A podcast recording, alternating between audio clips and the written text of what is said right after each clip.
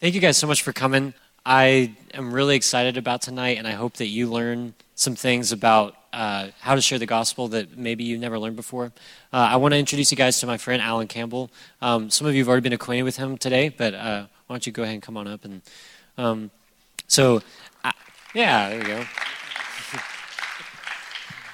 Um, so, uh, Alan, do you want to just like tell a little bit about yourself real quick? Yes, so my name is Alan Campbell, and I'm originally from Northern Ireland. I was brought up in a atheist home. I was a professing atheist until I was um, 17 and a half, 18 years old, and I became a Christian. So I basically stopped suppressing the truth and believed what I already knew was true.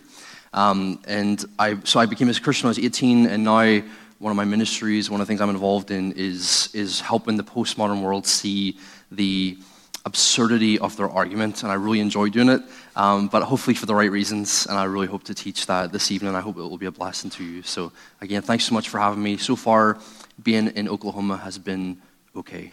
See, does that, yeah, does that work? Does that work? Okay, thank you. Thank you. Okay, so uh, I'm hopefully not going to take up too much of your time, um, but before uh, Alan talks about sort of what he does, he mentioned that just demonstrating the absurdity of the atheist worldview. That's that's sort of how we have gone about sharing the gospel in the UK, and that's uh, what he's going to be teaching us tonight. But uh, first, before we do that, I wanted to go ahead and talk just briefly about what is the gospel, since we're here talking about evangelism. Um, and I know that for, I recognize almost everybody in here, so this will be review, so I'm going to go quickly. But just want to talk about what the gospel is. So uh, we're going to talk about how to present the gospel simply and clearly, because if we don't have a simple, clear gospel, then the things that Alan talks about are going to be irrelevant.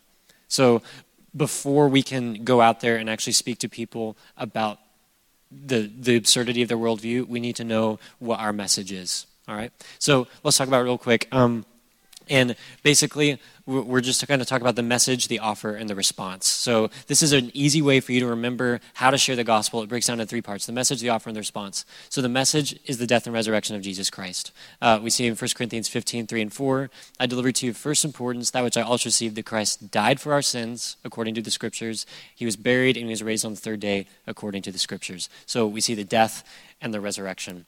Um, and really, that's the message. So Jesus died to pay for sin, and he rose to conquer death. Okay? And so now we have the message of the gospel. And next, um, well, we, okay, so we see that the wages of sin is death, and that's why he died. And then we see that uh, he rose to conquer death, and in the resurrection, death loses its sting. Um, all right, so the offer obviously is eternal life. Um, and that seems simple, but sometimes we forget that that's the thing that Jesus is offering. So um, John 10 28 says, I give eternal life to them, and they will never perish, and nothing can snatch them out of my hand. So, uh, and no one will snatch them out of my hand. Um, and then John 3 16, God so loved the world that he gave his only begotten Son, that whoever believes in him shall not perish, but have eternal life. Um, and for some reason, each of these verses is coming up twice, so I have to click twice. Um, uh, John 5 24, truly, truly, I say to you, he who hears my word and believes him who sent me has eternal life. So, um, and then Romans 6.23, the wages of sin is death, but the free gift of God is eternal life. So that's the offer. Um, Jesus offers eternal life as a free gift. So the message is the death and resurrection. The offer is eternal life. And the response is faith in Christ as Savior. All right, so um, faith in Christ as Savior. John 11, 25 through 27. This is Jesus' conversation with Martha.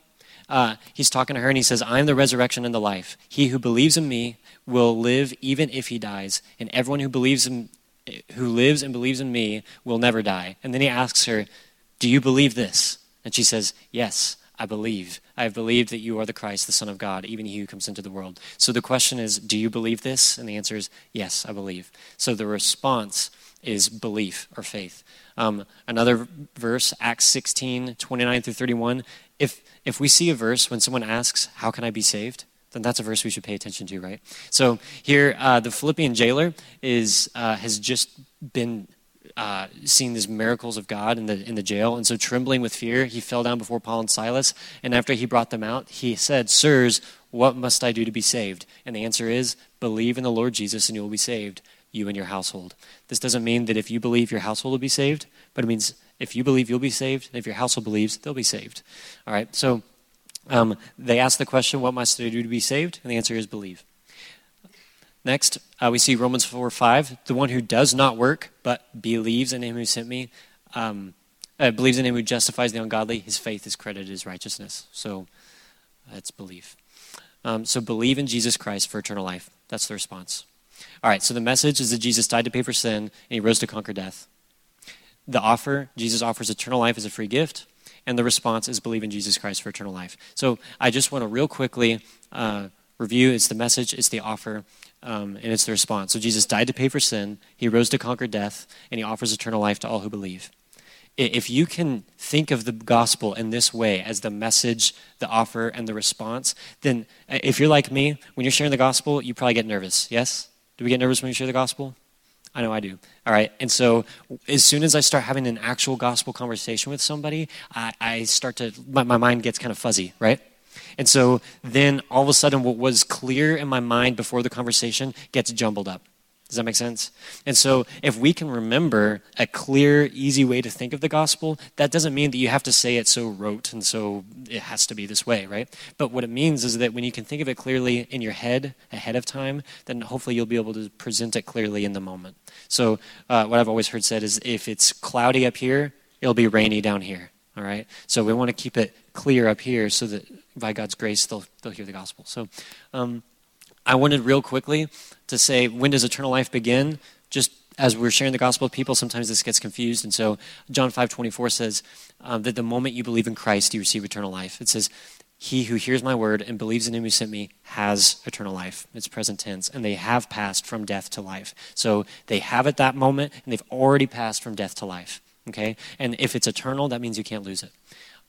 Um, real quickly, I want to just ask the question what is not the gospel?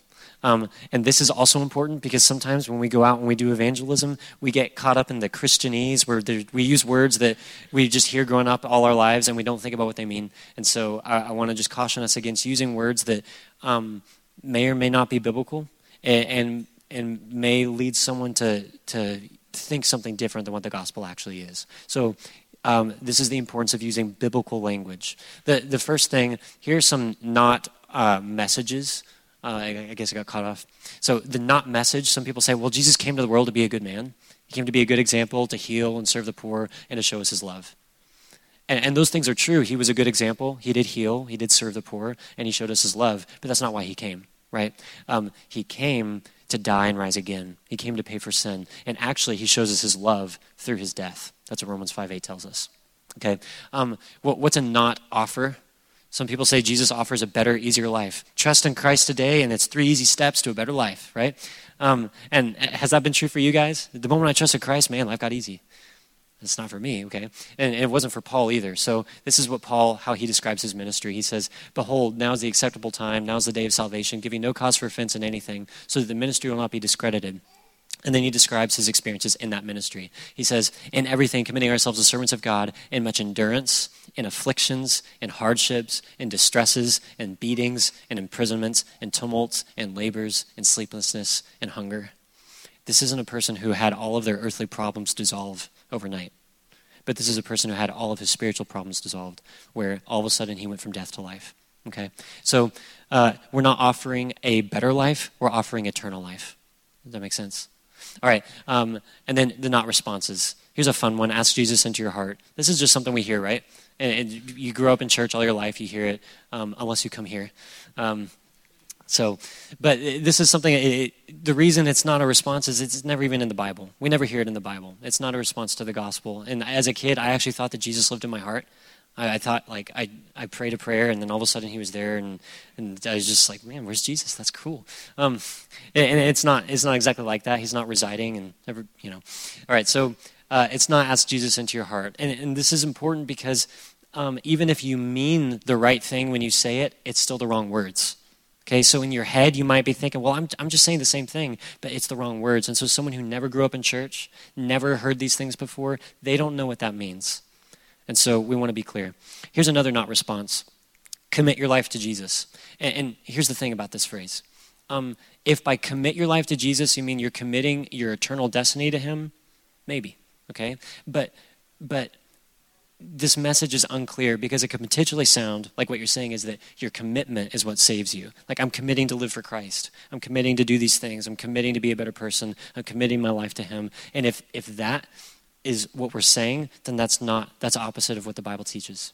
And so, um, if even if we say this thinking that we're being clear, someone could interpret that as being a works message, right? They could think, well, I, it's a commitment then to be saved, and it's not a commitment. It's the moment we trust Christ, we have eternal life. And so, we want to be careful about the words we use. Another one is repent from your sin. Repent from your sin. Um, so, the Gospel of John, which is written so that the unbeliever might be saved, never once uses the word repent. So that's the first problem.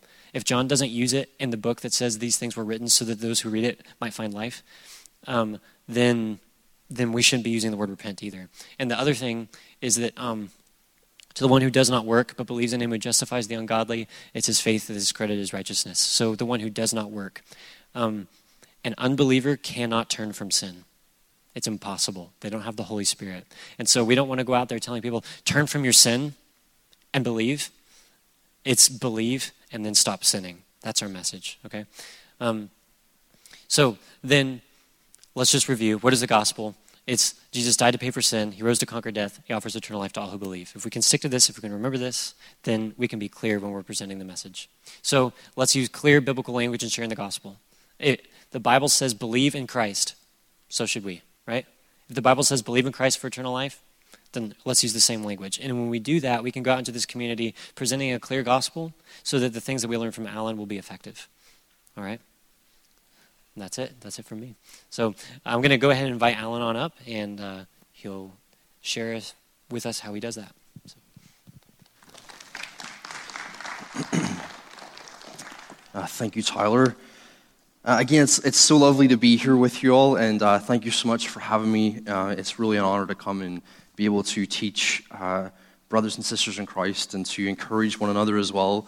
Um, and I'm really encouraged that people would come to an evangelism seminar because it's, it's, uh, it's scary out there. You know, I, I, share the gospel all the time. It's one of my jobs, my, one of my responsibilities to do. Um, but I still get nervous when I go out to do it. Uh, these guys came over, then I'm teaching them how to do it. And then I'm like, okay, let's pray, like, as we go out to do this. And I'm praying, even so come, Lord Jesus, even so come, Lord Jesus. Like, take me now. like, let the rapture come so I don't have to go out and share the gospel. So, because um, it's scary, it is scary out there. But I'm hoping that this will be a time of equipping the, the saints of God to be able to engage the postmodern world. Um, as I've already explained, uh, England is now has entered into postmodernism. And postmodernism is basically, as Tara was explaining earlier to the young people, your truth is your truth, my truth is my truth. They contradict one another, but that's okay. You know, that's, that's absolutely fine. Um, there's no, not necessarily any such thing as objective morality, objective truth. There's no absolutes. Um, and that's the world that we're living in in England, which is amazing because um, when you guys are quoting the old dead people in, in your sermons and your commentaries, they're all there's English authors like Charles Spurgeon. Um, we sent out missionaries. You've heard of Hudson Taylor. You've heard of these great men and women of God who came out of England.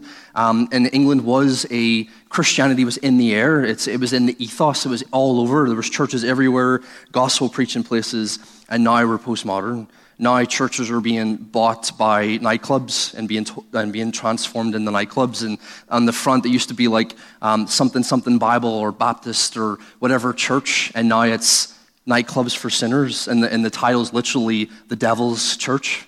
That's what's happening uh, in, in England. Um, so it's, it's, it's here, it's in postmodernism all across uh, the United Kingdom, sadly and uh, it's coming to the States as well. It's in the States, and it's in this generation and I think that perhaps maybe you're a little bit behind in what we've got in Europe, but it's definitely coming. And so hopefully this time together will be able to equip you a little bit with this idea of what's coming into um, your generation and your culture.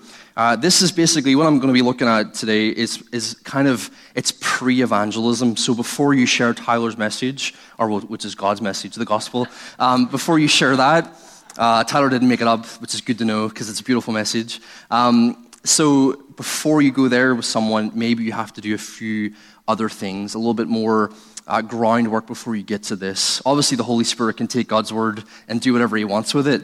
Um, and just a clear communication of the gospel can save someone.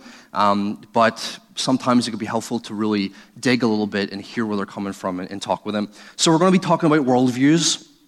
And the idea that everyone has a worldview. And we're going to be looking at that and how to use someone's worldview to begin to talk to them about the gospel of Jesus Christ. So, a worldview, very simply, is a way to view the world. All right, so I flew 17 hours to tell you a worldview is a way to view the world. All right, but that's that's basically a worldview. Um, it's a belief system about who you are, what you are, where you are, when you are, and why you are. So the who, what, where, when, whys about you is essentially a worldview. Everyone has a worldview. Absolutely everyone in the world has a worldview. And everyone has answers to these questions. Everyone is answering these questions Who am I? Why am I here? Where am I? Where is this? They all have answers to these questions. If someone says to you, there are no answers to these questions, then they've just told you what the worldview is, okay? So everyone has a way that they view the world. Everyone has a system that they hold to and that they believe. And not everyone views it the same, and so not everyone views the world accurately. Now, every opinion that you have, every thought process that you have, every opinion that is yours comes from something. And basically, the way I've tried to explain this, which is why there's a paper bag, is, um, is you've basically, you imagine that you have a bag, and in that bag is every idea that you have about the world, every view you have of the world, and every idea is touching all the other ideas the way you view morality, the way you view truth, the way you view the reality around you is basically the, the, this is your worldview and it's all inside this bag. And so when you have an opinion about something, you basically put your hand in your bag and lift out your opinion. This is my opinion on this because it comes from my worldview. I asked the college ministry this morning, for example, uh, do Black Lives Matter? And that was a massive movement. It still is a pretty big movement in certain areas. Do Black Lives Matter? And your answer to that question comes from your worldview, that it comes from there. And what we're helping unbelievers to see is that when they say Black Lives Matter, they don't make any sense. Only Christians can say that. Only Christians can say that Black Lives Matter. And I want to help you understand how that's true and how that helps us engage the world around us. So, there's basically three um, ideas in a worldview. We're going to use big words, but I'm going to try and explain them a little bit. My, the reason I'm here is not to try and impress anybody with how intelligent I am. Hopefully, you've heard through the accent that Irish people are not very intelligent. My aim is to equip people, so I think I'm going to press the button and things will work the opposite direction from what I intended. So that, that was totally terrible. That didn't work one bit. So did I turn it off or something, or did it? So awesome, right? So that that was amazing what happened there. It was incredible. So these are the three big ways. This is, the, this is a worldview, right? This is you believe something about this. Everyone believes something about these things. So being, right? So I, I say that very funny. I can't actually say it the right way, but if you, you can see, that's why I spelled it out to be something, to being, okay? So that's the question of what is real, and it's the idea of metaphysics, okay? And this is the idea about actually you being here in the world. It's the study of reality. It concerns topics such as is this all real?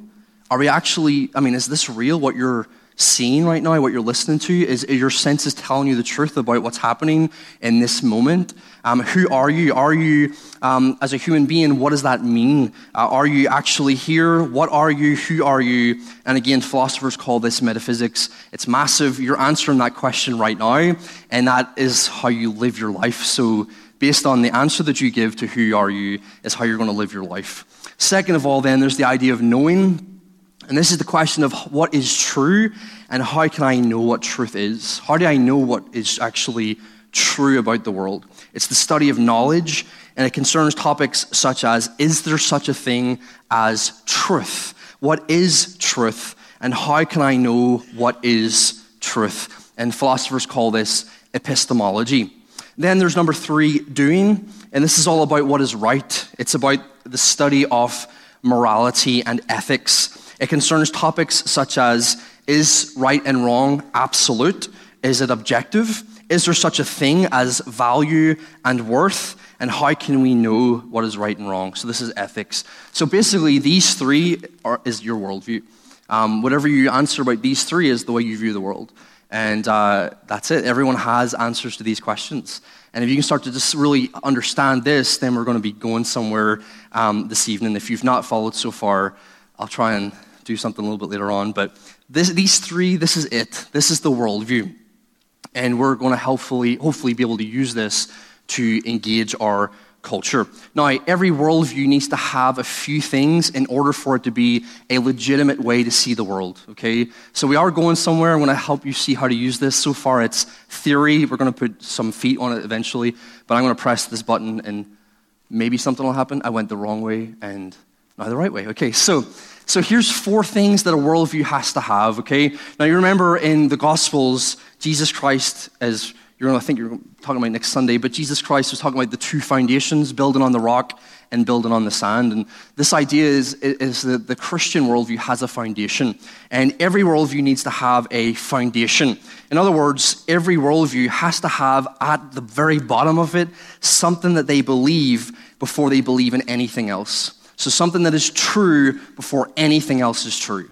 Something that is an objective reality before anything else can be held up as an objective reality as well. Now, this is known as the final reference point of predication. Now, you might never have to use that.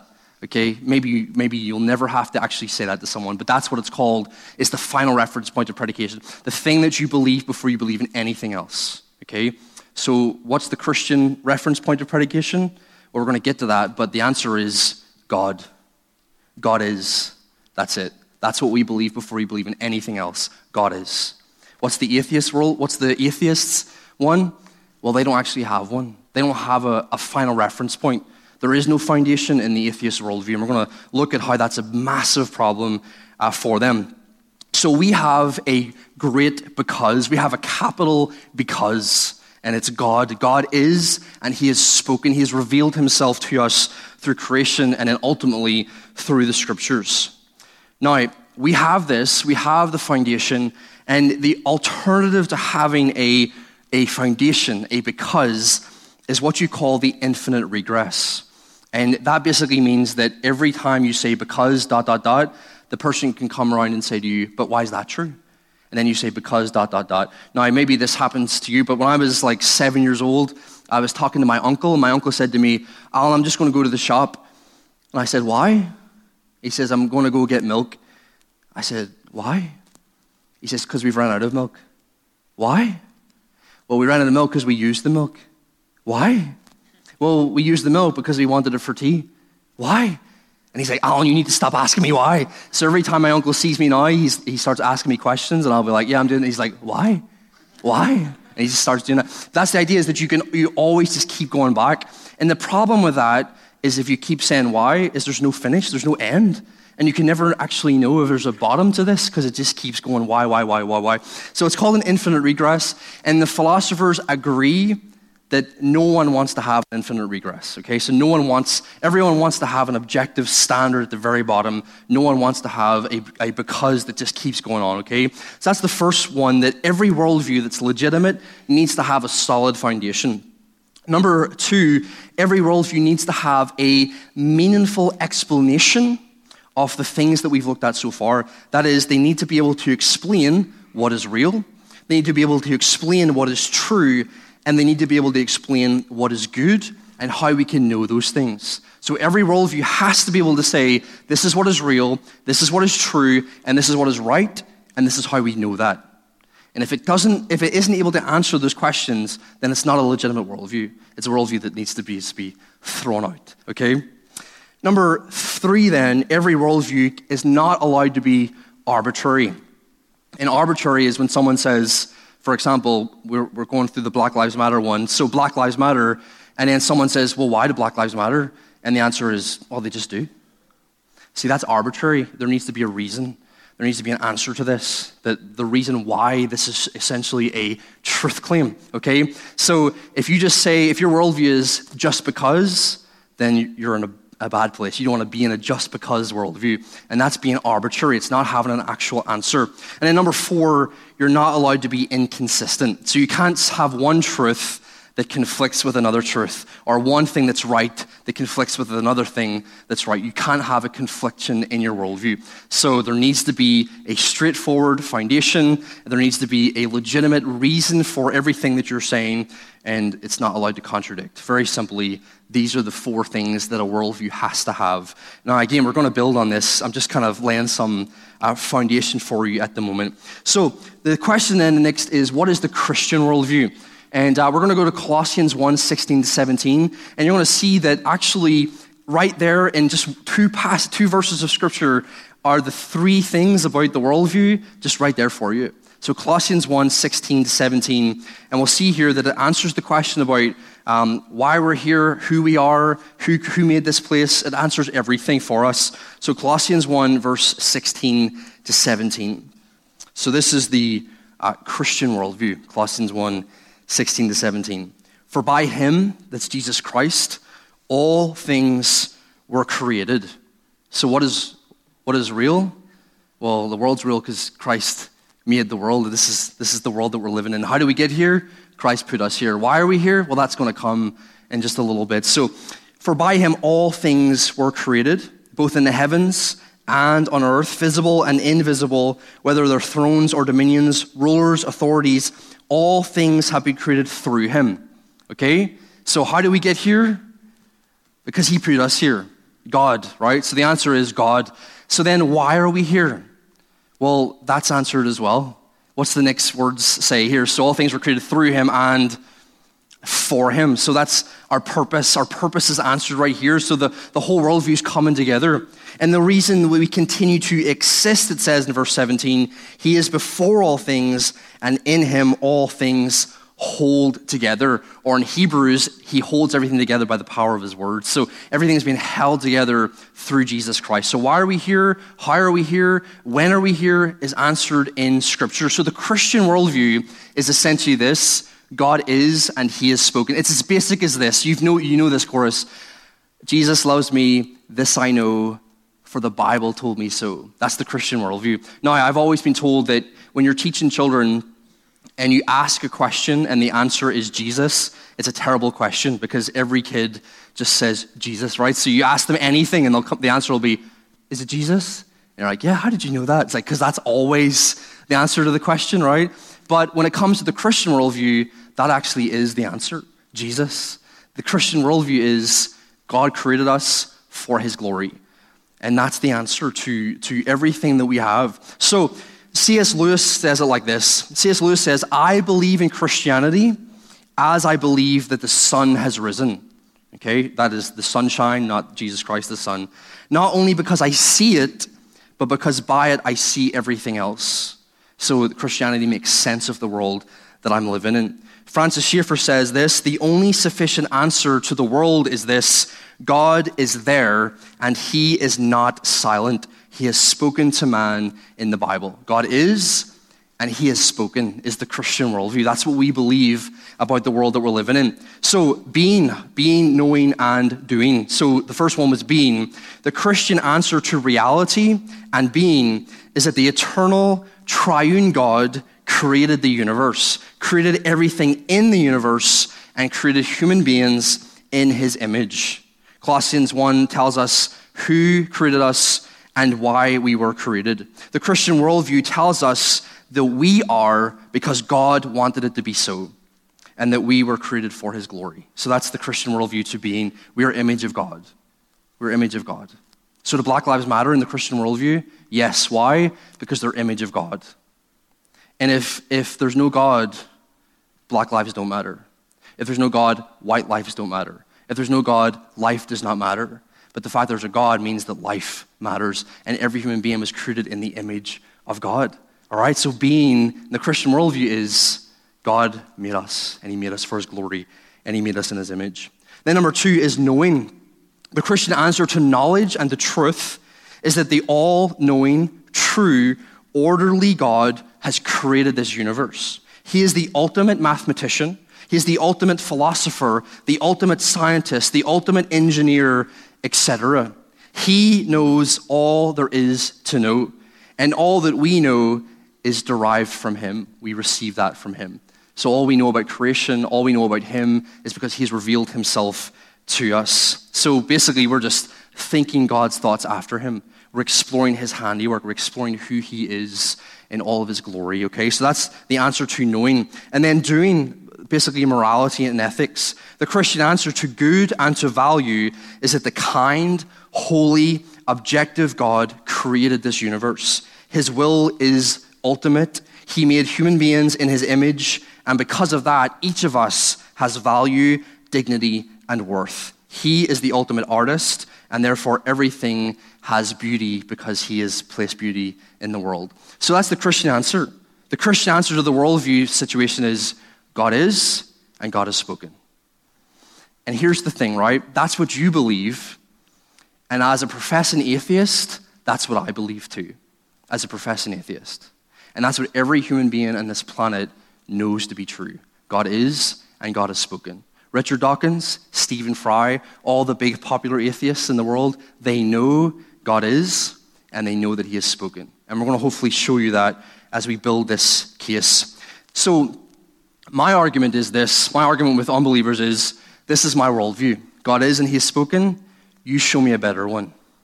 You show me one that, that gives you a, a good foundation, that gives a good account of everything that you're saying to be true, that explains reality, explains morality, explains truth, and actually makes sense of the world without being inconsistent. And you know what?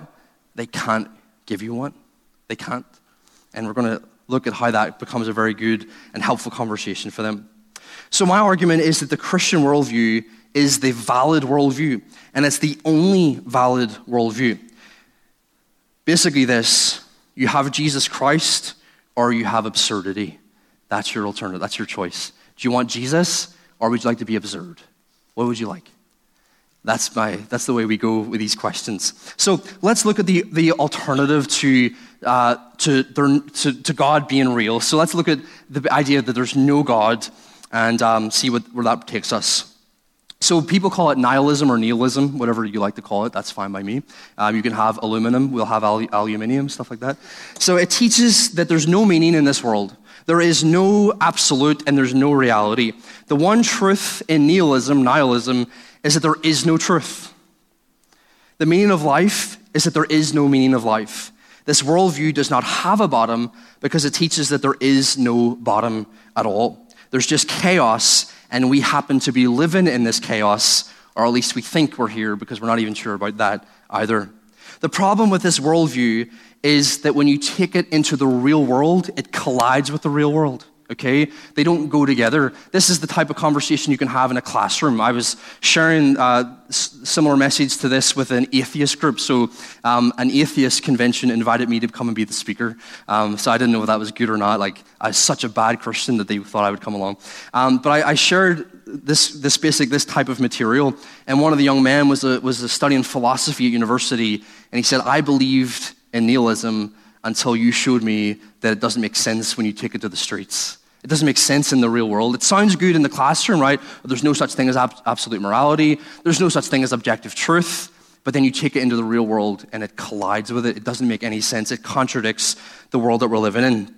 So, again, the problem with this worldview is that it doesn't work in the real world because God created the real world. God created this world that we're living in. And so, of course, it doesn't work in this world. The one that you're reading, or the, the one that you're listening to this message in, is the one that God made.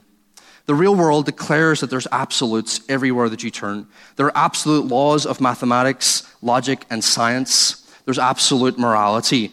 And that's the world that we are living in. So let's look at some examples. You remember Harambe, Harambe the gorilla? Anyone remember Harambe got shot? And uh, we had a moment's silence this morning over Harambe, the gorilla who was shot dead, right? So Harambe was shot, and three years ago, it was three years ago actually, I don't know when, but it was three years ago. Um, maybe we should all stand for a moment's silence because maybe it was today, I don't know. But he took a bullet for a kid, um, and the world went absolutely wild everyone had an opinion about Harambe. Remember? Like, there was arguments. People were actually arguing on online. People were getting angry with each other. Harambe should not have been shot. That three-year-old kid, he just should have been left there with the gorilla. Or, you know, they did the right thing. There's this, this massive debate taking place of whether or not it was okay to rescue a child from a gorilla. And there's crazy conversation that was taking place, crazy things were happening here. Similarly, a dentist, if you remember, uh, I think it was two years ago, a dentist shot a lion.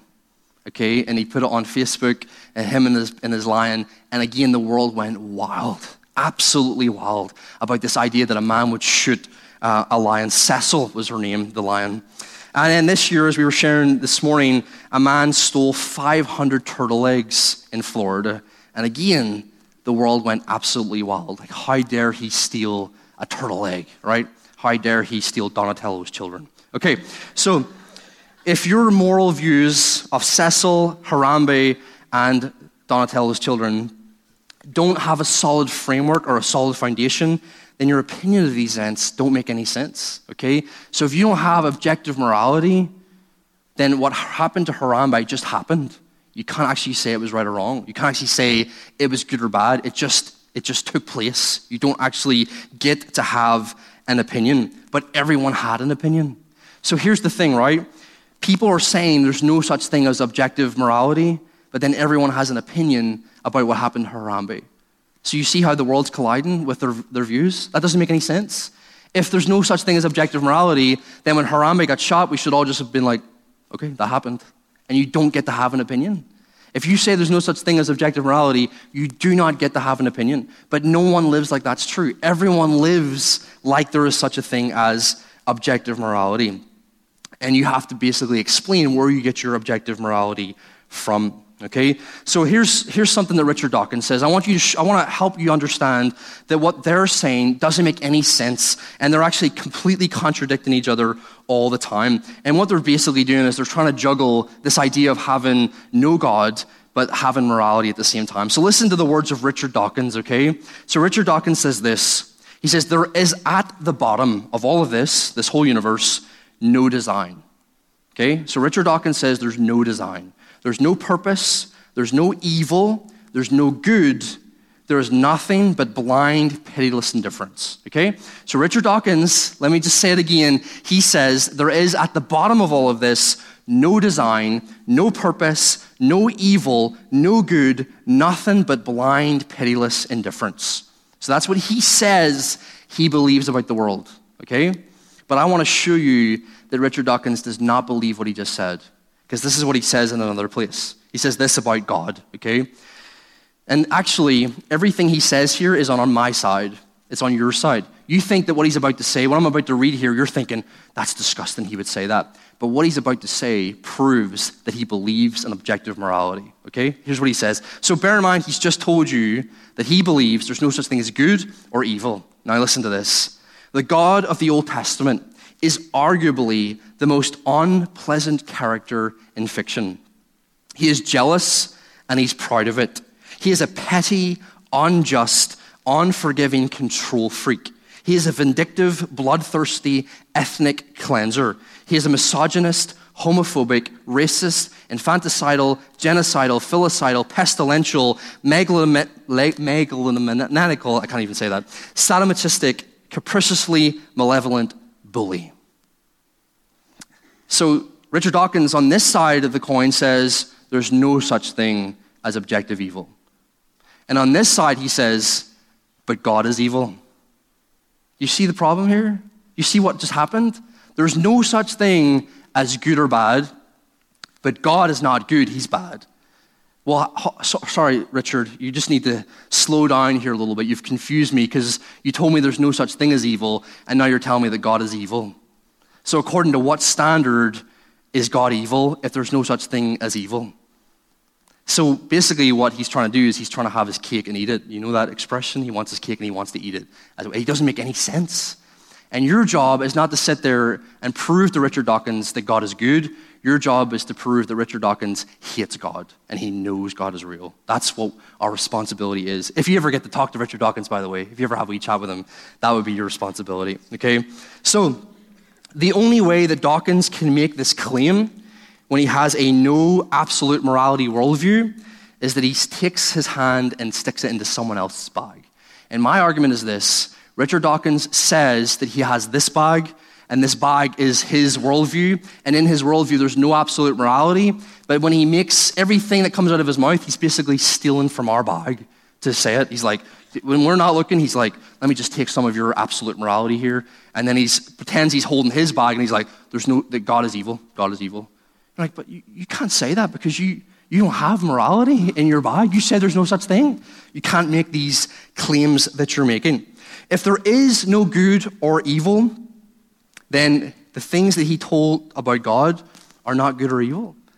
If there's no such thing as good or evil, as he says, then being a vindictive, bloodthirsty ethnic cleanser is fine. If that's what you want to do, then do it. And no one can judge you because there's no standard with which to judge. But the fact that Richard Dawkins says this means that Richard Dawkins is living in a world, and he knows he's living in a world that has objective morality. You, did you see what's happening here? You see that this is the situation. So he makes this claim, and, and I'm, my argument is Richard Dawkins knows what he's doing. He knows there's a God, but he hates the God he knows is true. So it's not that he doesn't believe, it's that he hates the God he knows is true. So I want to help you understand that unbelief is not about the lack of evidence. Okay, so speaking as, a, as someone who was an atheist in the past or a professing atheist, it's not about the lack of evidence. You see, you can go to someone who's a professing atheist all day long and, and like get a big cannon and fill it with evidence and shoot it at him, and he'll still say, Not enough evidence, mate. All right, so you, you can give him evidence all day long. It's not about the lack of evidence, and I want to prove that to you here, okay? So let me, let me help you understand what's, what's going on here the nation of Israel, okay? The nation of Israel has experienced miracle after miracle, okay? They watched as the Egyptians received 10 plagues from God. All right, massive miracles taking place. I mean, they're walking around in the daytime and they look across the road and it's pitch black. You're like, wow, that's, that's a miracle right there, right? That's pretty big stuff, okay? They walk through dry land and the walls of the sea, and they're like a, basically a living aquarium with no glass is just taking place. They're just like, oh, that's pretty sweet. That's nice. I like this. And they're enjoying God's creation. They're following a pillar of cloud and fire, right? A massive pillar just like walking around following this thing. Bread is falling from the heavens. Anyone ever had that happen to them? I never had bread falling from heaven, but there's bread falling from heaven quail falling from heaven, water coming from a rock. Miracle after miracle taking place in the nation of Israel. And yet, Psalm 95 describes that generation as a generation of unbelief. How on earth, how on earth can you see all of these miracles, all of this evidence of God's power, of God's presence, of God's goodness to them, and be a generation of unbelief? Because it's not about the evidence, it's about the heart that sees the evidence. You see that? It's the heart that experiences the evidence. It's not about the evidence, it's the heart that sees it. Similarly, Christ Jesus walks on the earth, performs miracle after miracle. He makes the blind see, the deaf hear, the leper clean, the lame walk, the dead live, the empty full, the storms calm, the demons flee, the water wine, and the sea walkable. And yet, with all of this evidence staring them in the face, the generation hardens their hearts against him and cry for him to be crucified. How on earth can you see all of these miracles, witness what God is doing, and say, Crucify this man? Because it's not about the evidence, it's about the heart that receives the evidence. Okay? It's not about there being evidence or not being evidence, it's about the heart that is receiving this evidence. And I want to help you see that uh, from the scriptures. So if you'll turn with me once again to Roman, or we'll, we'll leave Romans for now because we're going to go back to it, but turn to John first of all. So John 3, verse 19 to 21. And uh, just after the beautiful pronouncement of the gospel, John 3, 16, uh, there's this commentary. So John 3, 19 to 21. It says this This is the judgment that the light has come into the world. So, this is the judgment. Light has come, but man loved the darkness rather than the light. Why? Because their deeds were evil. For everyone who does evil hates the light and does not come to the light for fear that his deeds will be exposed. So the light has come, and man didn't say, Oh, sorry, there's just not enough evidence. Man hated the light that was there, okay? So then in, in 2 Thessalonians, we'll not go there, but in 2 Thessalonians it basically says God is going to pour out his wrath upon those who denied the truth. Why did they deny the truth? Because they loved the pleasures of sin. All right, they love the pleasures of sin, which made them deny the truth. So let's build an argument then from Romans chapter 1. And then we're going to help, hopefully, spend some time to finish off looking at how to then speak, share these sort of things with the world around us. So, Romans chapter 1, and uh, building an argument here from verse 18 onwards. And we're just going to quickly go through these different things. So, Romans 1 is teaching us that the people of the world are suppressing the truth of God's existence. They know God is real, but they hate him. Okay? So Romans 1 shows us this. So Romans 1:18 again says, God's wrath is revealed from heaven. It's revealed against all ungodliness and unrighteousness of men who are doing what? They're suppressing the truth. And to suppress the truth means that you know it's there, but you're actively forcing it down. You're actively pushing it away from you. So it's not lack of evidence. It's, I know this is true. I don't want it to be true, though. And they're pushing it away from them. They're suppressing the truth in unrighteousness, which basically means because they love their sins. Verse 19 says that they know God is there because that which is known about God is evident within them for God has made it evident to them. So they know He's there. God has revealed Himself to these people. Verse 20 the things of God are clearly seen. His invisible attributes, His eternal power, His divine nature have been clearly seen and clearly understood, so that those who deny Him are without excuse. So is a lack of evidence? Absolutely not. These verses are saying God has poured out His evidence, but men are still rejecting it because of their love of their sins. Verse 21 says that they knew God, but they rejected him. For even though they knew him, they knew God, they did not honor him as God, nor did they give thanks to him. And so their hearts became dark. Verse 22 to 25 says that people began to willingly worship anything else instead of worshiping the God they knew existed. Verse 26 to 28 begins to teach us that they loved sin so much that they didn't want to keep God in their thoughts, and so they began to push him out so they could pursue their sins instead. Verse 29 to 32 tells us that people willingly, willingly fill their life with every evil thought and deed, and they celebrate others who do, even though they know it's rebellion and they know God's going to judge them. So look at verse 32 of Romans chapter 1.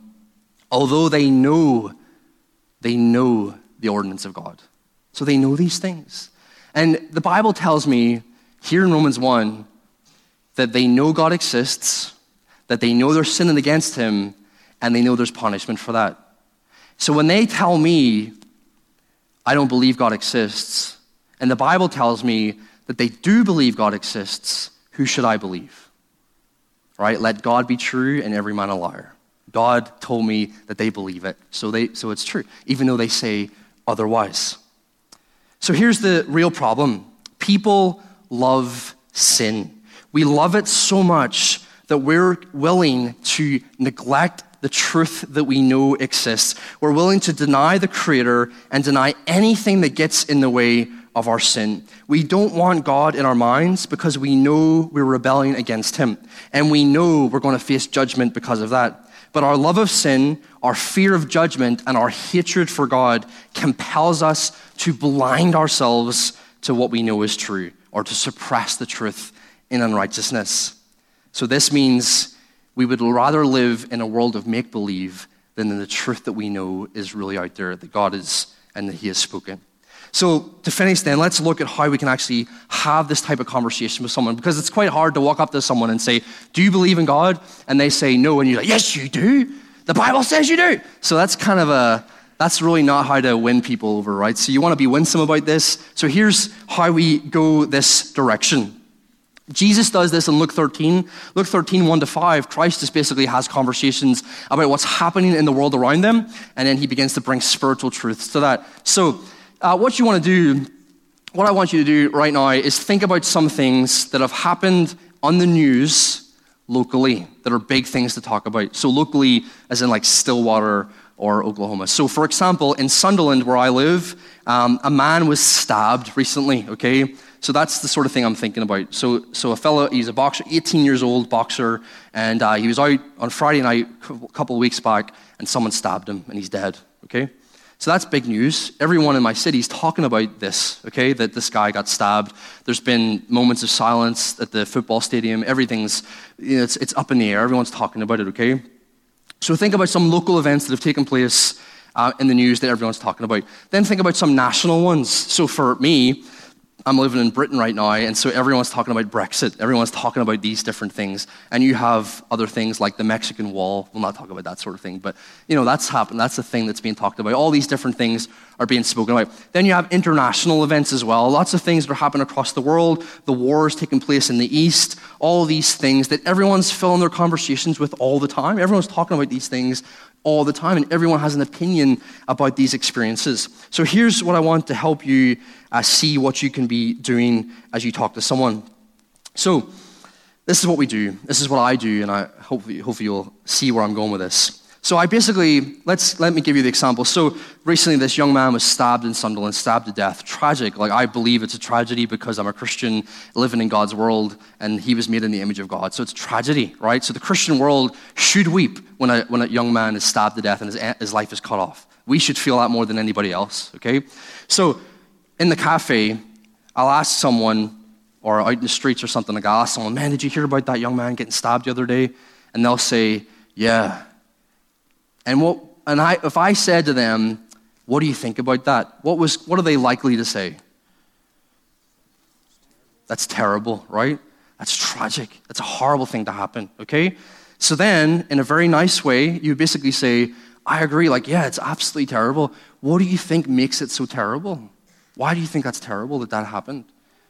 And it, it's getting them to talk, so you have to learn to be a listener rather than a talker, which is hard for me, but you have to li- learn to listen to people. And they'll give you their reason why it's terrible. Now, the reason is going to boil down to three things, okay? So think with me here. Here's what's going to be terrible it's going to be terrible that an innocent life was snatched away, right? That's terrible. An innocent life was snatched away. So when someone says about an innocent life, what are they talking about when they say the word innocent? They're talking about morality, they're talking about ethics, they're talking about good and bad. So you're like, so when you say innocent, like, what do you mean by innocent? Do you mean like like, do you believe like that there's such a thing as good or bad? And they'll be like, yeah, yeah, of course there's such a thing as good or bad. And you basically say, well, where do you get that from? Like, where do you get your idea of good or bad from? And you're having a conversation with someone, and you're already in. So this is just how to get into a conversation with someone that begins to strike their interest, and you work your way through that scenario. Another thing they're going to say is that it's a disgusting thing that someone would, would do such a thing as that. So it's horrible that someone was their life was snatched away, but the other reason it's so bad is because someone would do such an act so again, they're making a moral claim here that it's such a terrible thing that someone would do something like that. And again, you can just simply ask, why is it so terrible to take human life? Why is that terrible? Why do you think it's so terrible to take human life? And they'll, they'll come off with all the answers, and then you can give your answer too. And we'll get to that in, in just a little moment as well. So what I tend to do, this is weird. I don't recommend you do this, and Tyler maybe has told you about this, but this is what I do. And it works for me. Maybe doesn't work for everybody. And if you have a nervous disposition, don't use this at all because it looks even weird. But I ask people, and I'll probably be doing this during the week as well. I'll ask people, so you know, I'm from Northern Ireland. I'm just interested in, in, in, in morality and views and what people believe in different cultures and stuff like that. So do you mind if I ask you a few questions? And they'll be like, yeah, absolutely, that's fine. And then I'll say, so when do you think it's socially acceptable to eat a human baby? When do you think that's okay? And of course, everyone's like, what? And I have to explain that I don't think it's okay so they don't run away from me. Um, but I'm, I'm, asking a really ludicrous question because everyone thinks it's wrong to eat a human baby, okay? I mean, they should, right? That's the, I mean, hopefully everyone thinks that. And so they're going to give you, start, start giving you reasons why that's wrong, okay? And sometimes I actually have my friend's baby when I'm, I'm like, isn't it beautiful? And they're like, yeah. I'm like, do you think it'd be okay to eat? If, like, if we were hungry, would this be all right? The baby's like, so when is it okay to do this? And you're, you're trying to help them begin to explore what they believe about the world. Okay, so here's where I go with this. They'll say it's wrong because it's cannibalism. And I'm like, okay, so why is cannibalism wrong? Why would that be wrong? And here's most of the time, this is what they say it just is. It's just wrong.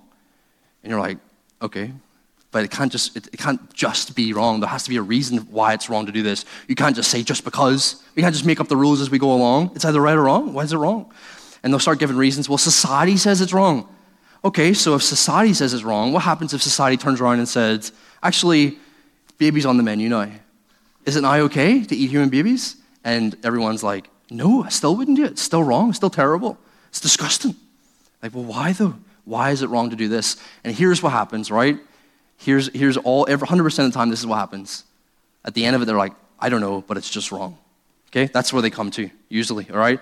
So then this is where you come in with your Christian world, your objective Christian worldview. You just simply say this after having talked to them and, and hearing from them and letting them be the speaker. You just simply say, Do you mind if I share with you why I believe it's wrong? Can I give you my opinion? And of course, they're intrigued because they really want to know why you think it's wrong to eat a human baby now, since they don't have an answer. And then you just simply say this because God created the world, and God created us in His image, and God tells us what's right and wrong. And they're like, Oh, I don't believe in God. And you're like, Well, so you have just because I have God is and God has spoken. What do you think of that? And usually every single time they're like, Yeah, it makes a lot of sense. And I would say to them, I'm not asking you, do you believe this? I'm asking you, does it make sense of the world that you're living in? And 100% of the time, they'll turn around and say, it makes sense of the world that we're living in. Isn't that amazing? Atheists looking at a Christian saying, what you're saying makes sense. And then, and what I said didn't, right? Like, okay, so now we're getting somewhere. So then what we basically do, and by this point you, you've strike their interest, their interest in what you're saying, so then we go along this line. I, I, you basically ask, now, can I share with you, just for a few moments, can I briefly talk to you about why it is that you would not believe this? Why it is that even though you know it makes sense of the world we're living in, you don't want to believe it. And they're, they're interested because you're making things interesting for them. And so they'll say, Yeah, okay, yeah, tell me why then. And here's what I go. This is every time, this is where I go. Because you love your sin. And because you love your sin so much and you know that it's wrong and you know God is real, and you know there's consequences for your sin, but you don't want to face the reality of it. And so you'd rather live a lie and live in a world that doesn't make sense rather than come to the knowledge of the truth of Jesus Christ. And then I, I ask the question again does that make sense to you? I don't ask, do you believe? I ask, does that make sense to you? And every single time I've asked that question, they've said, yeah, that makes sense. So I, I've had atheists, atheists saying, what you say about the world makes sense, and what you say about my love of sin and my hate of God makes sense. What? So you're getting atheists telling me that my Christian worldview makes more sense than the worldview that they're living in. So then you share the gospel. Then you come to the gospel and you say, but listen, here's what we're not saying that you need to start cleaning up your life. We're not saying that you need to be a good boy now. We're not saying you need to be moral. We're saying that your denial of God is robbing you from life. And you need to trust in Jesus Christ as your Savior. You need to come to Him and acknowledge your sin, acknowledge that you're denying Him because of your love of sin and your fear of death and your hatred of Him and he'll come change your life and you get to share the gospel with people. Now, I've shared the gospel with transgenders, with homosexuals, with everybody under the sun, every type of human being. And at the end of this type of conversation, even with homosexuals, you're thinking, how am I going to share the gospel like this with a homosexual? Uh, every single time, I promise you, every time I've done this, they've hugged me. They've said, thank you so much for talking to me about this. Is that not the type of thing that you want to have with, a, with people? That you want to have an engaging conversation with someone that'll do it? So, very briefly, you don't need to go into all this stuff about metaphysics and ethics and epistemology. You don't need to say the ultimate reference point of predication. You don't need to talk about an infinite regress. I'm just helping you with all that stuff to see it. Here's where you go. What is your opinion of dot, dot, dot? And then they tell you. And then you say, why is that what you believe? And then they'll tell you. And then you just keep digging a little bit more, a little bit more, a little bit more and then eventually you just say, Can I tell you why I believe that? And then you get to tell them why, why you believe it. And then you ask them, Does it make sense? And they say, It makes sense. Every time they'll say, It makes sense. And then you say, Can I tell you why you would choose not to believe that? And they'll let you do that. And then you tell them, You don't want to believe that because of Romans 1. And then you get to share the gospel. So this is not, I'm not saying that this is like the silver bullet that every single time you get someone on their knees getting saved but usually they want to keep talking. And the, the guys came over last summer, and we met a young man with Corby. Remember, you guys remember Corby? He's not like gone forever. You remember Corby? Let's have a moment of silence for Corby. Uh, you know Corby. And Corby came over, and we were talking to a young man called Gary. And this is the way we talked to him. We talked about this. And we asked him if it was okay to eat babies. And we asked him if, if, a, if, a, if a child with Down syndrome had the same value as a child without Down syndrome. And his answer was, yes, they have the same value. And my question was, well, how can they have the same value? Because that child with Down syndrome is not offering anything into the world. How can you say that about children with Down syndrome? Now, I believe they do have value, but I believe they have value. Why? Because God made them in his image. But what do they have? They have atheism, they have nothing. And I said, the only reason that these children have value is because God has given them value.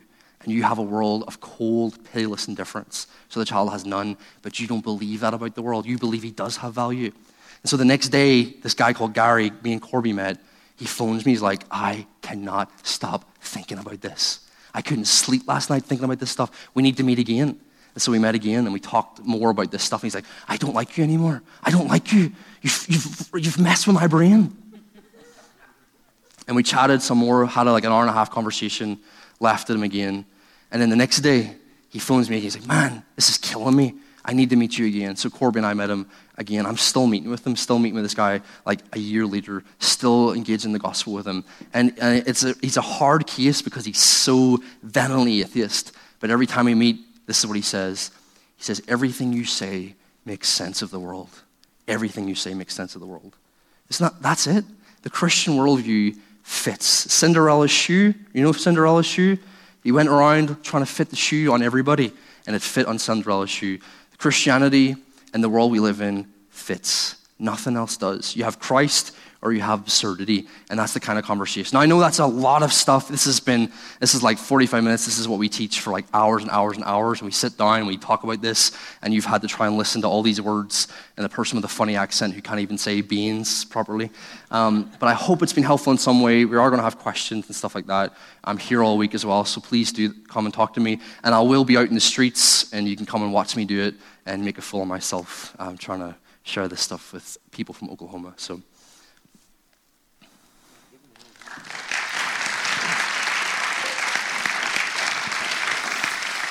Okay, so uh, as Alan mentioned, we are going to be on campus this week um, doing what we're calling Reach Campus. And so we're going uh, every day around the student union and maybe into the dorms, sharing the gospel with people. Um, it was funny because two years ago, the first time we met, I thought, man, this guy would be incredible sharing the gospel on a college campus. And, and that just little idea, it's, it's amazing to see. Like, here we are today. So it's, it's exciting.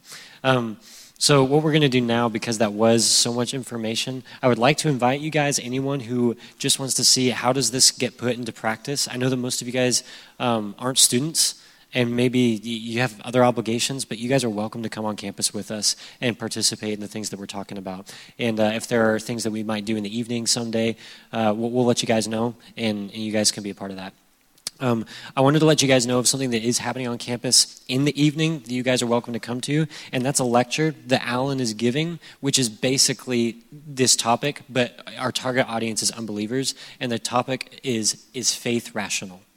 And, and we have these little cards that say, Is faith rational? And we're handing these out on campus. We're promoting it on Facebook. And we're asking unbelievers, Is faith rational? If you don't think so, come hear us out.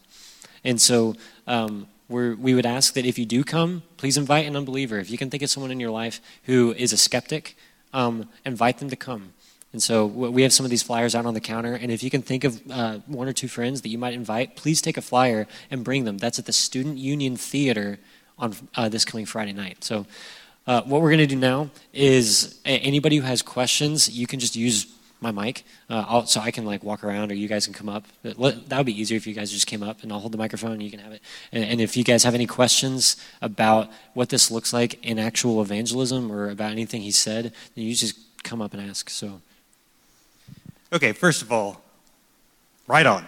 So this really works well against people who are atheists or professing atheists, which is more common in England, mm-hmm. but in Oklahoma in the Bible Belt generally what you get is, well, God just wouldn't do that. Mm-hmm. Mm-hmm.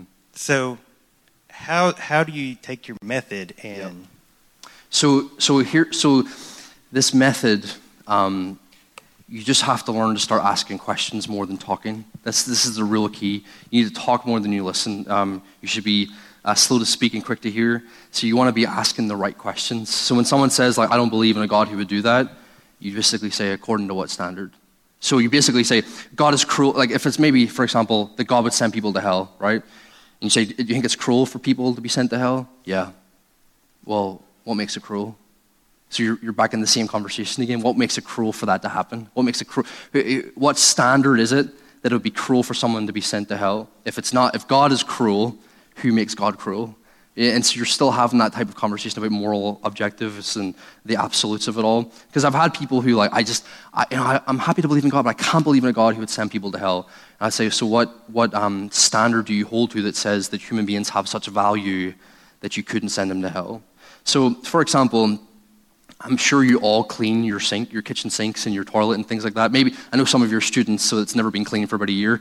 Um, but now and then, maybe you do, and you, you have Dettol, right? Or what we have is Dettol. What do you have? Like the bleach, bleach, bleach. You have bleach, right? So uh, spray bleach, basically, and you spray the bleach. Now in England and the UK, we have a we, the advertisement is probably the same here. Kills 99.9% of bacteria, right? Now that's a good thing apparently, right? So that's what you want. And uh, after every time you clean your bathroom, no one holds a funeral service for the bacteria, right? So you've wiped out millions of bacteria. Colonies of bacteria has been wiped out. You've just, you've just nuked colonies, like nations of bacteria. Granddaddy bacteria, grandmommy bacteria, all dead, right? But you don't care. You're actually, you're, you celebrate that fact. You bought it because it did that, right? And you don't care. So bacteria has no value to us. We, we're like, nah, no thanks. But human life has value. Why? Who, who give us value? And if it's not God, because God's cruel and you don't believe in a God like that, then, then where does cruelty come from? Then why, why do we have such value that we shouldn't be in a place called hell? So they, they've got, they see how they've They've missed it. They've completely tried to bring it together and they've missed each other because they've said that they believe in God, but not that type of God. But they believe in that God, then they have to believe God's word, and they don't. So you have to basically ask what is, what is wrong with being cruel in your worldview, and why do human beings have such a value that it would be wrong for them to go to hell since bacteria has no. Who places that value upon human beings? Um, but, but if it's more religious people, which I know you have in Oklahoma, basically, I was sharing this earlier every, every human being that you speak to, it's Romans 1 to 4. Romans chapter 1, 2, 3, and 4 is where you go. If it's an atheist, it's Romans 1. If it's a religious person, you can get the Romans 2 first. You don't have to necessarily go to Romans 1, you just go to Romans, start in Romans 2. So Romans 1 for the atheist. If they're religious, you start at Romans 2 and get your way up to Romans 4. Jehovah's Witnesses, Romans 4. Mormons, Romans chapter 4. Muslims, Romans chapter 4. Catholics, Romans chapter 4. Every time, Romans chapter. That's everything I do is Romans 1 to 4 when I'm engaged in the world. Um, and every time it's just been God's word speaking clearly um, into their lives. So I hope that's an answer. If not, I don't know what else to say. So I mean, but thank you very much for your question. Um, here, let's do this. If, if you have a question, why don't we like form a line right here? That way we can just pass on one question to the next. Would that be easier, or do you, or do you more comfortable in your seat? I don't know. Does anyone else have a question? Thanks, Alan. In a world where the value of human life is being less and less emphasized, mm-hmm. so much of your message is placed on values. Mm-hmm. What are you going to do when the value conversation walks that's, away? That's a great question. So your, your job is not to prove what is objectively moral. Your job is to prove that there is such a thing as objective morality. So you're not the conversation. So one of the big things is it happening in our world right now is abortion. Right? It's like everywhere. Even in Northern like in Northern Ireland, still doesn't really allow it, but it's trying to force its way in. So it's a big topic is abortion. So we can see that the world around us does not place value on on human life in that sense. Right? But that's not the conversation you need to be having with someone. You don't need to be debating whether or not, um, no, maybe in other circles, but in this type of conversation, the, the, the conversation isn't abortion is wrong. The conversation is what do you believe about abortion? And, and their view is always going to be a value view, right? So either someone places a value on the baby by saying abortion is, um, is wrong and we need to have human life, sanctity of human life. So that's, the, that's a value, that's a moral.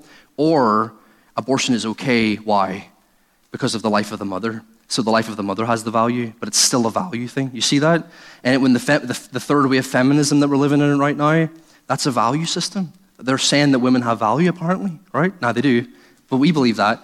But what, why, do, why do women have value? Who cares? Women? Women are women. Like they're, they're, they're, they're weaker than us, they're, they're less than us, they're dumber. I mean, you, you can, anything. Now we don't believe that, but according to their worldview, evolution, the strong survive, all this different stuff, and there's no such thing as value. So you're not trying to prove what your values are, you're trying to prove that they have values, and their values have to come from somewhere. Does that make sense? So if it's the abortion conversation, it's either the baby or the mother, but someone has value. If it's the, the homosexual va- the conversation, someone still has value. So it doesn't matter what it is, it matters what they're saying. You want, you want to listen to what they're saying and at that conversation. So it, it, in 10 years' time, maybe I'll ask the question is it okay to eat babies? And maybe sadly, in 10 years' time, people will actually think it's okay.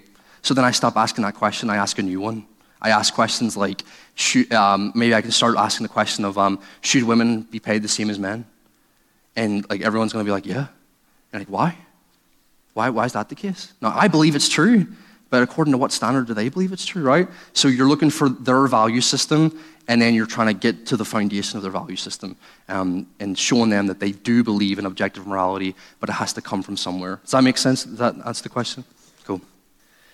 So, what, what does this look like? I mean, if, if you're coming up to somebody and you're just a random person, like say we we go on campus tomorrow, and you want to initiate this kind of conversation, I mean, how do you get you already talked about this a little bit, but how do you get the the philosophy and like you're reaching into my bag, get out of my bag, you know, how do you get that conversation rolling? How do you start the conversation? Yeah. How do you get that from how do you get that from here to the gospel? Okay, so the movement into the gospel then. Yeah, yeah. So this is like I said, this is all pre-evangelism. So you're just getting them to start listening. And maybe I'm not saying that this is always the way you have to go, because maybe it's a different conversation with someone. And if someone comes up to you and says, "Man, what must I do to be saved?" You don't go, "Well, let me start with this. Is it okay to eat a baby?" Like you just like forget all that. You want to go to Romans 4, right? You don't need to go to Romans 1, so stop that.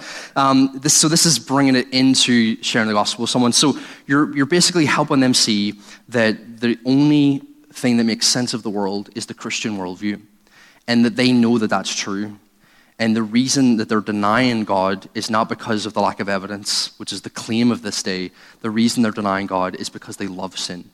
And then you want to help them see that there's a cure to their sin, that the cure is the blood of Christ. So, where I would go with this, so I was, I'll, very quickly, um, in Germany, I was sharing the gospel in Germany, and there was a guy who was a master's in physics. So, some of you guys are doing like PhDs in math and physics and stuff like this. Now, I know I got an, I got an E in physics in school, right? So I know nothing about physics. I literally, it was a two hour exam paper, and I turned the first page and went, nope. I, no, no, I don't know. So I know nothing about physics, right? I got an E. I, I was, I failed uh, physics. Um, and this guy's a master's in physics. So he's, I told him I'm a Christian, and he thinks he's going to floor me with his physics. And he's like, well, you don't understand the big bounce and the big bang and then the big bounce and the big ad infinitum. And then you got the red gamma and the blue gamma and the green gamma and all this stuff. And he's coming off with all this jargon. And it's like, it's just all over my head. I'm, I do not understand a word he's saying. He's, all, he's speaking English, but it's nothing to me. And I, I just said to him, I, just, I was like, listen, mate, this all sounds pretty impressive, but you don't believe that. He's like, what? Yes, I do. I'm like, no, you don't. And this is where I went. I said, you are, let me give you the story. And I shared the story with him. A man goes into his doctor's and he's sick and he goes into the doctor and the doctor says, Listen, I'm really sorry to tell you this, but we've done the tests and you got six months to live.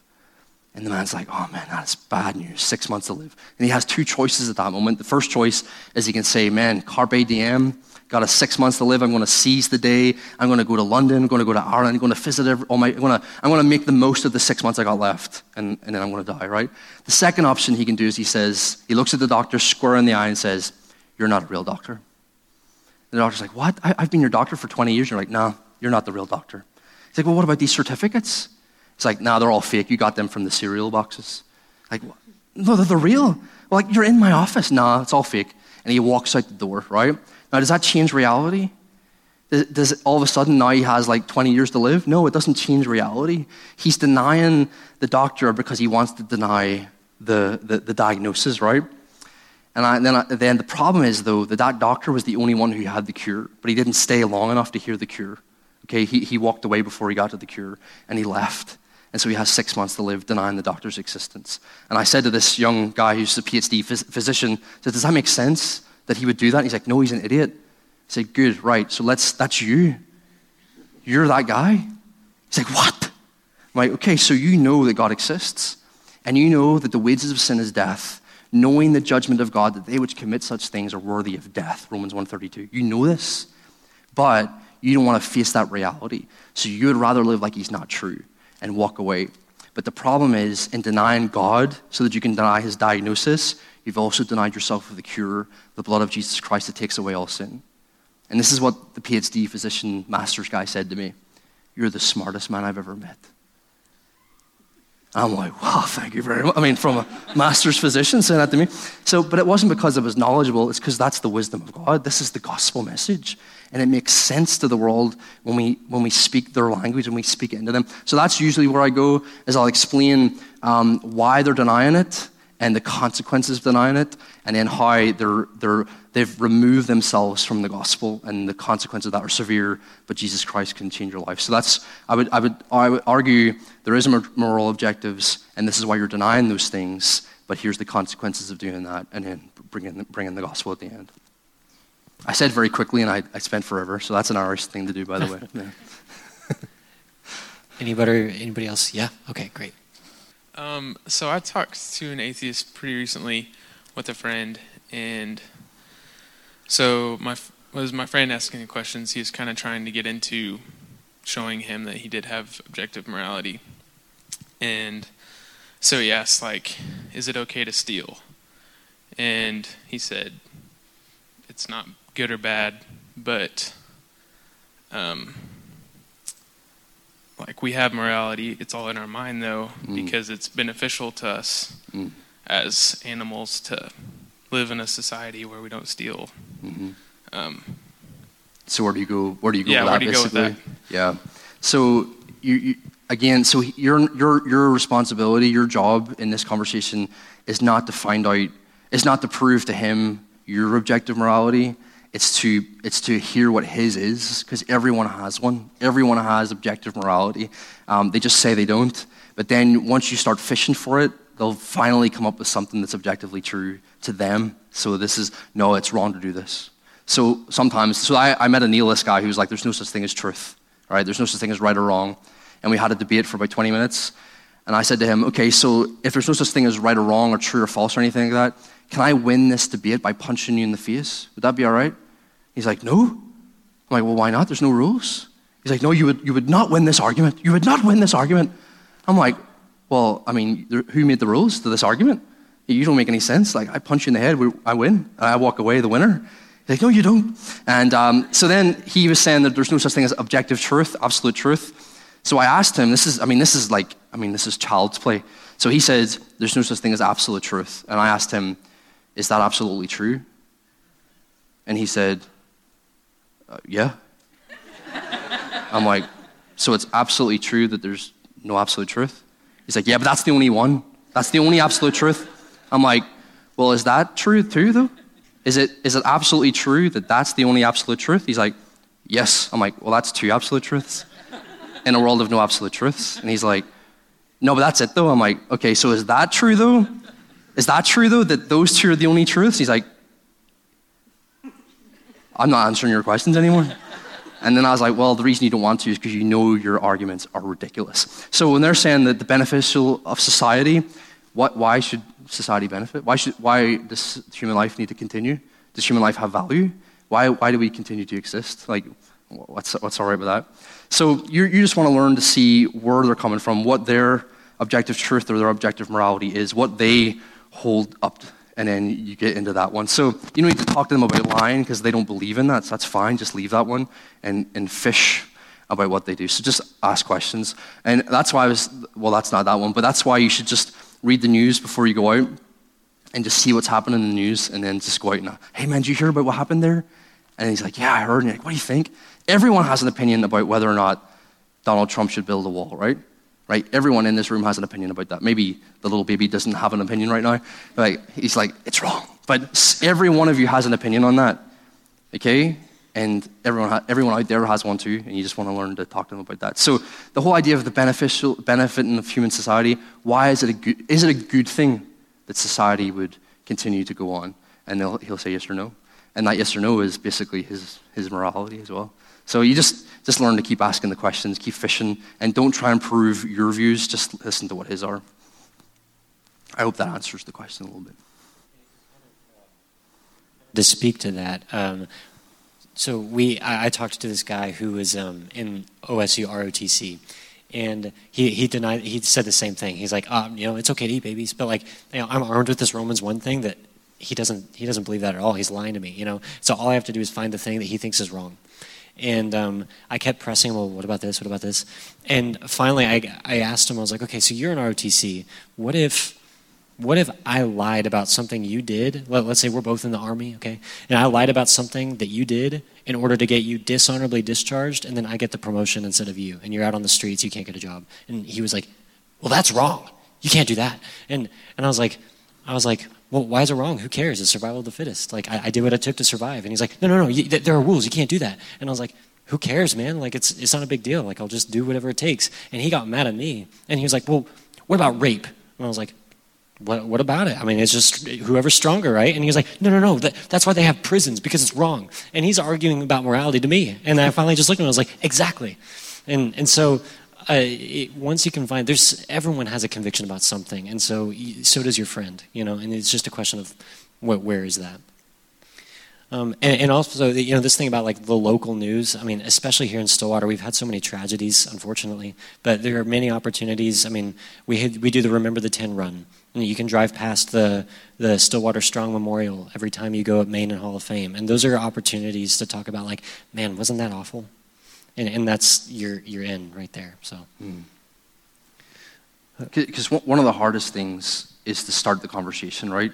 the hardest thing in the world is to say the first, hey, can I speak to you for five minutes? Like that, for me, that's the thing that terrifies me. Like I, am like, everything within me is like, don't do it, don't do it, don't do it. And then once I've said it, I'm, I'm having a good time. So if you can learn, this is why the pre-evangelism is helpful because you're not starting with, can I ask you five minutes? Um, are you saved? Because I mean, that's really, I, I, can't do that. Maybe some of you can. Maybe some of you guys are way more outgoing than me and you can just be like, are you born again? And you can just start there. I can't. So I start back here because it gets them interested and they don't know where I'm going, but they're really intrigued with where I'm going. And then by the time they realize it's a gospel conversation, they're trapped. they're, they're in it and they actually want to get to the end because they're enjoying what's happening. So that's why, that's why we. So, I mean, if you said to someone, hey, did you see, because it's a new monument, isn't it? That monument they built? Hey, man, did you see the new monument they built? Yeah. And you're like, isn't that tragedy what happened? Yeah, it's just tragic. What do you think that makes, like, the loss of human life such a tragedy?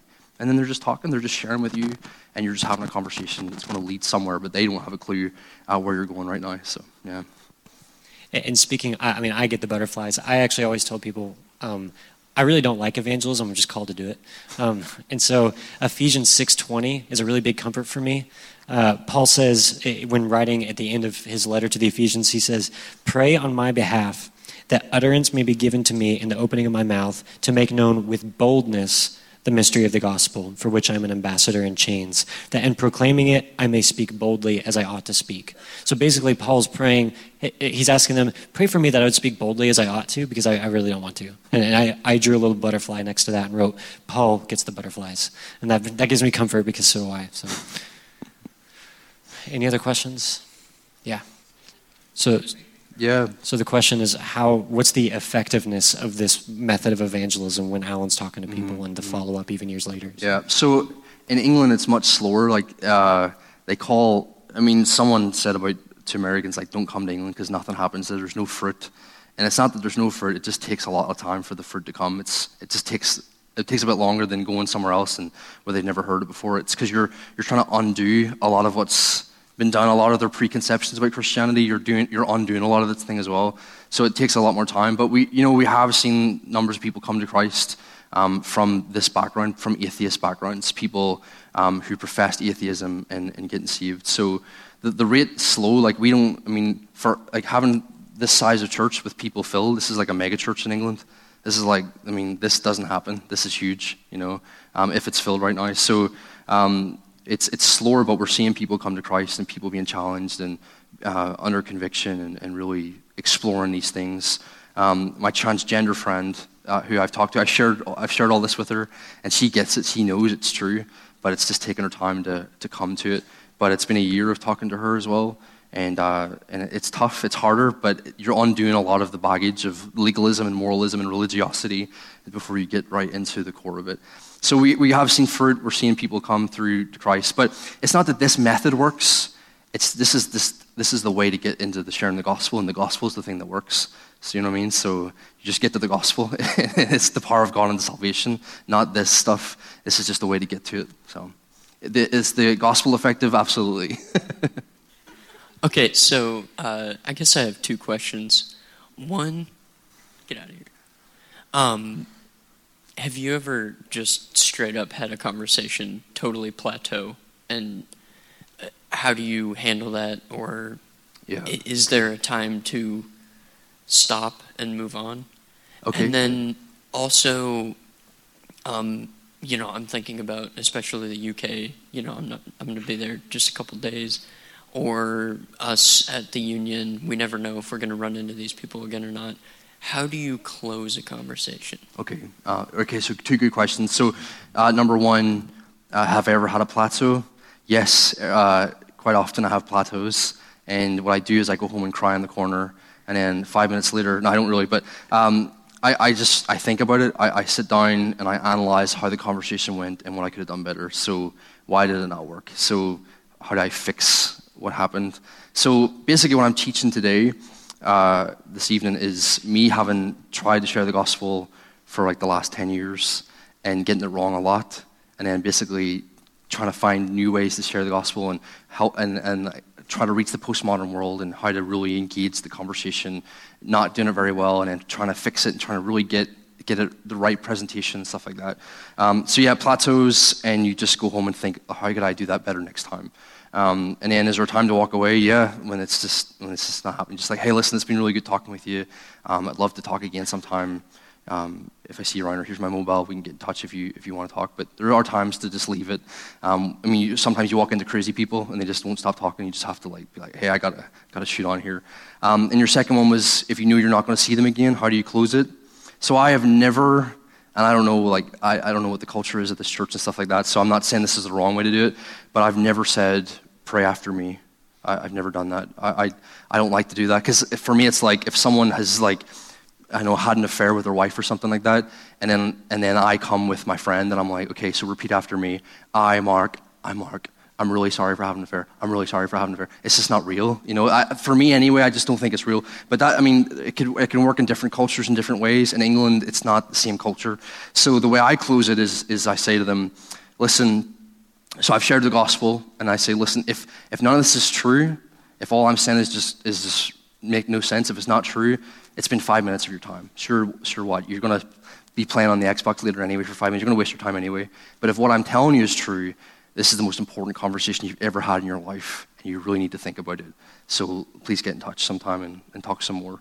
Tell them to get hold of a Bible and you know give them my number to, to contact me. So that's the way I close it, because because God saves, not me, and the Holy Spirit convicts, not me, and I have to trust them over to God. I've, my responsibility, I'm a success if I share the gospel faithfully, not if I see people come to Christ. Um, God's the one who saves, not me. So I, I just share the gospel, give them, help them to see how serious it is, to think about it, and then just trust it over to God. So maybe there's different ways to do it, I know, but that's what I, that's how I do it. So. Alan, one of those that um, you said they unpacking what they've experienced with Christianity, those that say, I've seen your absolute truth, I've, I've seen um, your objective morality, I've seen what you've done with that as a Christian, I don't want any part of that. Mm. Like, what, what, do you mean? Like, well, throughout history, what, what yeah. people have done on behalf of Christianity that is yeah. not the true gospel. Okay, yeah, yeah. And they said, that's what I know of Christianity. Yeah. What makes what you're selling me any different? Yeah. That's a, see, that's a perfect question. And, and what you have to learn is that almost every question they ask is them exposing that they know God's true. Every question is on your side. Everything, they, everything that comes out of your mouth, out of their mouth, is on your side. And when you learn to think like that, like, just come on, say something, because you're proving to me that you know God exists. So when they say everything about your objective morality is rubbish because of all the things that have happened, you just simply say, well, what's wrong with all the things that have happened? In your worldview? What's wrong with the Crusades? What's wrong with genocide? Because they're, they're basically saying that the Crusades are wrong and the genocide's wrong, and all these things are wrong. Well, according to what worldview is it wrong? So they, they're still saying there's objective value. You, you, you see what that? So they're still saying it.